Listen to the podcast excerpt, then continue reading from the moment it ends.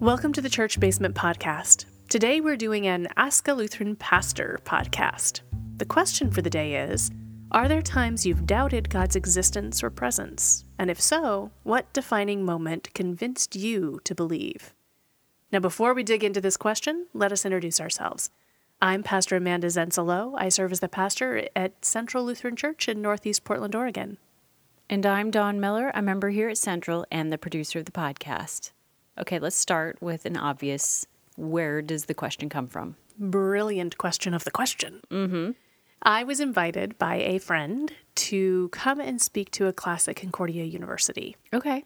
And this is someone who's known me through all of my years of ministry. Actually, we served together down south in Medford, Oregon, and have remained in contact with one another even though we crossed denominational lines. Ooh, fascinating dear and wonderful collaborator. And she invited me to come in and asked what I would like to speak on to a class of hers, which is about living faith in the world. It's Okay. a core requirement class of the university. You don't have to be a person of faith, but you do have to take the class. Okay. And so it's a mix of all kinds of students from all kinds of different walks of life, all kinds of different religions and flavors of kind of background. And they meet to talk about what would faith have anything to do with daily living. And I was invited in to speak and share my story. I always teach better to questions than I do to just the sound of my own voice. Uh-huh. And so I asked for questions to be submitted in advance so that I could speak on what they wanted. And we gave them just a little bit of like opportunity for topics. I could talk about roller derby and what it's like to mm-hmm. be a skater. I could talk about being a pastor and coming to faith and not being a person of faith, but becoming to faith and what it's like to do my work and explore my call. I could talk about activism. This was an invitation shortly after the civil disobedience. And so that was another topic. We could talk about what is it like to live faith in action. And so they had this huge widespread of things to ask about and to understand that we break the barriers and are never one thing only. And they sent back the coolest list of questions. Mm-hmm. It's like 25, 30 questions deep of all kinds of beautiful, wonderful things. And so we're going to go back to this list on occasion mm-hmm. and pull them for our Ask a Pastor podcasts. So this came from a university student and engaging in their classwork. And it's a brilliant question. Okay, so the obvious through line now is have you doubted God's presence? Absolutely. Yeah. Yeah, absolutely. And I think maybe that's comforting to hear from someone who is, you know, a professional Christian mm-hmm. and important to hear from someone who does live their life daily within their faith, right? That is what I do, it's who I am. The things that I believe inform my daily activities every single day just because of the work that I am called to do, but it also impacts the rest of my life in other places and other ways other than just direct church work. And so, yes, absolutely, I have doubted the existence of God. I have doubted God's presence in my life. I have wondered where God is and why God doesn't show up more obviously, and if God even cares at all, and all So those this things. doesn't make you a bad Lutheran or a bad Christian. It doesn't. I don't think so. I mean, if it does, I'm there with you Okay. Right? I think part of that is just being a human being. And I think it's important that we say this often because we're called to faith, not knowledge. And I may well have said this in one of our many podcasts at this point before, mm-hmm. but there are some new listeners out there. So again, it bears repeating that we are not called to have knowledge in God. We're not called to know everything for certain about God. We're called to faith in God, which implies there's reason to doubt. And there's a reason to question. Because you can't have faith in something, which is to choose to believe in something in spite of. You can't have faith if you don't have doubt. So to think that one cannot doubt or question God, I don't think is a fair expectation of yourself. Yeah, but is there a limit? Uh, How much doubt is too much doubt? How much joy is too much joy? Oh, okay. Fair enough. I don't know. I mean, is it harming you or harming others to have doubt? If it's harmful to doubt and to question. If you're using it and abusing yourself with that doubt, then maybe that's not helpful, but there's some other underlying issue there. I think when we really struggle with understanding what is this divine being that is bigger than us and what does it want with and for us alongside of us, I think to struggle with that and to genuinely interact with that is totally okay. I don't know when it would be too much. So, how do you bring it back around then when you're square in the jaws of overwhelming doubt? Hmm. I think about doubting Thomas. It's kind of an obvious one. Right. So, for folks who don't know the mm-hmm. story of doubting Thomas, the Sunday after Easter, almost every single year in a church that follows the lectionary, you're going to hear the story of Thomas the twin, also called Doubting Thomas by many. But in the scripture, it says Thomas the twin, also called Didymus. And he wasn't with the disciples, he was one of the disciples. But when Jesus comes back to life, this is in the Gospel of John, and finds his disciples hiding because they're fearful. Jesus sees them all and then goes away, and they go find Thomas, and they're like, Hey, Jesus is back. He's been resurrected. It's amazing. And Thomas says, I won't believe until I put my fingers into his wounds and my hand into his side. Mm-hmm. Then the following week, they gathered again in a locked room, and this time Thomas was with them. And Jesus comes again and offers peace, and then looks to Thomas and says, Here, see the wounds in my hands, put your hand in my side. Do not doubt, but believe. And Thomas responds with, My Lord and my God. And it's the first confession of anyone to proclaim the deity of Jesus. And I lean into that story because that week in between, not necessarily the moments that are written, but it's that space in between mm-hmm. that is what I lean into in those dark moments of doubt. Because in those dark moments of doubt, when you cannot believe that something could be true, that God could come back to life, that God would give a second chance, that Jesus was even real at all, all of those things, Thomas was probably feeling all of those things. And we don't know why he wasn't there that first week the first time I preached this, I kind of supposed, what if he was just depressed? Mm-hmm. His leader had just been terribly tortured and murdered in front of him. I don't know. Three or four days later, I'd probably be pretty darn depressed. Mm-hmm. right? Hard to get up and get out of bed when your entire purpose has just been murdered in front of you. So, what matters is that in that in between week, when all the others had seen Jesus except for Thomas, he stayed in community. They didn't kick him out. They didn't say you couldn't come because you question. They didn't say you're so stupid because you don't believe. Now, this is interesting to me because I'm sitting here in my own head thinking, but Thomas actually got the thing, right? He got the confirmation. And in much of our daily life, you don't get that. It's true. And in that place of doubt, in that time of darkness and questioning, the answer and the response that I find in scripture is stay with your community. Okay. Don't ostracize yourself, don't hide. And the answer to those who are watching someone going through that kind of doubt and that kind of questioning is stay with them. I think in today's society, that is often the more important message. It's a both and, mm-hmm. right?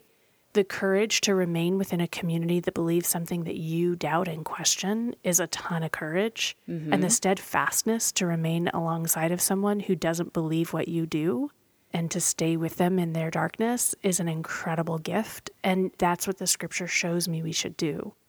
At the end of the story, they get their confirmation of God's existence. They get the proof that they needed, mm-hmm. right? Whether that's Thomas receiving it or the fact that all the other disciples had already seen the wounds, right? They got the proof that they were looking for. Mm-hmm. The proof that we receive is going to come in a different way. But there is proof. Mm-hmm. There are moments when the divine is so clearly present that it's really, really obvious that something bigger than us is present. And we may only get two or three of those moments in our entire lives if we're lucky. But if we can think back to those moments and hold onto them tightly, and know, yeah, there's definitely something. And I'm going to stay in the community until I either experience something like that again or I can just pull from that remainder of strength and hold on to it. It is such a huge leap of faith because you want there to be so much more balance between the moments of the divine Mm-hmm. And the many, many more moments of doubt and Yeah. why have you forsaken me things. Yeah, totally. I completely agree. And I think that takes cultivating. I think seeing How the so? divine, because if we're only looking for wounds and scars on a resurrected Jesus, we won't see Jesus in the wounds and scars of the people around us. That's fair. And so it takes a willingness to open our hearts and our minds that the signs and symbols of God's presence might be different than we want to define them as. Mm-hmm. If you can see a rainbow as a sign of God's presence and not, it's being willing to see the divine in places where I know that we get doubtful and I know we have scientific reasons for these things. And can we choose to also see God within that rainbow? and God within that promise. And that takes cultivating, that takes practice. And that is done well in community. Well, and it often takes looking a little wider in scope. There was a movie a few years ago called Under the Tuscan Sun. Mm-hmm. And the whole point at the end, as far as I'm concerned and feel about the movie, is that she wanted some very specific things out of life. And she thought she was only going to get them one way. Yeah. But when she took a step back and assessed things a little differently and took a wider scope at things, she realized she was getting the things that she wanted out of life, just not in the way she expected to get them. And I think that's often the problem. I want to have children in my life, and I only see one path for that to happen instead of looking around and seeing the many, many ways mm-hmm. you can incorporate that into your life. Mm-hmm. Absolutely. And again, that takes practice to do, Totally. right? It's not something that very many people come naturally to. No, partly because it's hard. It's it is hard. it's hard to let go of the expectations that we have of our lives. And hard to let go of the things we think should happen or the image of ourself that we think is the way it's going to be.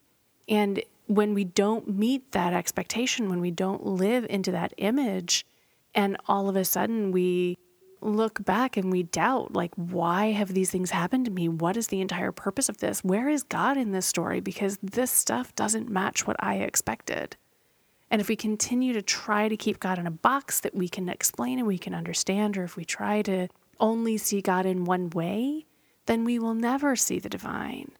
But if we can open up our expectation and open up what we think of as the divine and, and let there be open space, it's easier to see not the proof, but the confirmation of God's presence all around us. And it won't take all the doubt away. There might be a day where you're like, oh, yeah, this place is so God saturated. Like, I can do nothing but like get sloshed all over the place with this pure divine saturation all around me. And you might have one day like that in your life. But beyond that, maybe you'll find God splashing in the small puddle on the side. Mm-hmm. Right? And you'll find that affirmation in the midst of the doubt. And again, I cannot stress enough how remaining in community and remaining alongside of one another is really the scriptural response to doubt, which is completely counter to what our culture currently is doing. Oh, totally. Okay, then this is going to lead me to my last question. Do you think that Jesus doubted? I think that to be truly human, he must have at some point. Yeah. Alongside of that, truly divine was the truly human, fully divine, fully human. That's how we understand Jesus. And so to believe that he was fully human to me implies that he had to doubt, that he had to experience what it's like to doubt oneself, doubt faith, doubt path, doubt the call, and still muddled his way through it and still found his way and kept going in the courage, right? But I think we even maybe see a tip of this when we hear him say, Take this cup away from me. Mm-hmm. Like, I don't, I don't know that this is the best way to do this. You know, whatever he was praying in that Garden of Gethsemane, I think that doubt is a part of that. And I don't know that, you know, on the cross he says, My God, my God, why have you forsaken me? And I don't know that that's a sign of doubt because I truly think that that is a quoting of the psalm. Okay. And that psalm ends in trust and affirmation. So I don't know that that's an implication of doubt, but looking at the Garden of Gethsemane experience and his friends keep falling asleep on him mm-hmm. and he keeps being left alone and losing his community in those moments. And I think that experience and having his one of his best friends betray him, mm-hmm. right? I think that kind of experience would certainly lead to doubt for any human being I know. Mm-hmm. That he continued on the path and that he continued walking forward without retaliating with violence shows me his divinity because I don't know a human who could go down that path mm-hmm. of doubt and sorrow and betrayal and not react violently in one form or another. I think that his reaction to continue to move forward in love and compassion is a total sign of divinity. But I think there was most likely doubt in there. Excellent. Well, thank you, Pastor Amanda, for taking the time to answer this question for us all.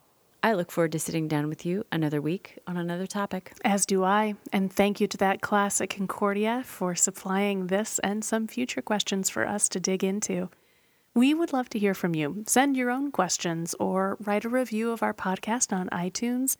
You can send those questions, though, to podcast at centralportland.org or find us on Facebook. We would love to hear from you. Until we are back in your ears again, remember God loves you no matter what.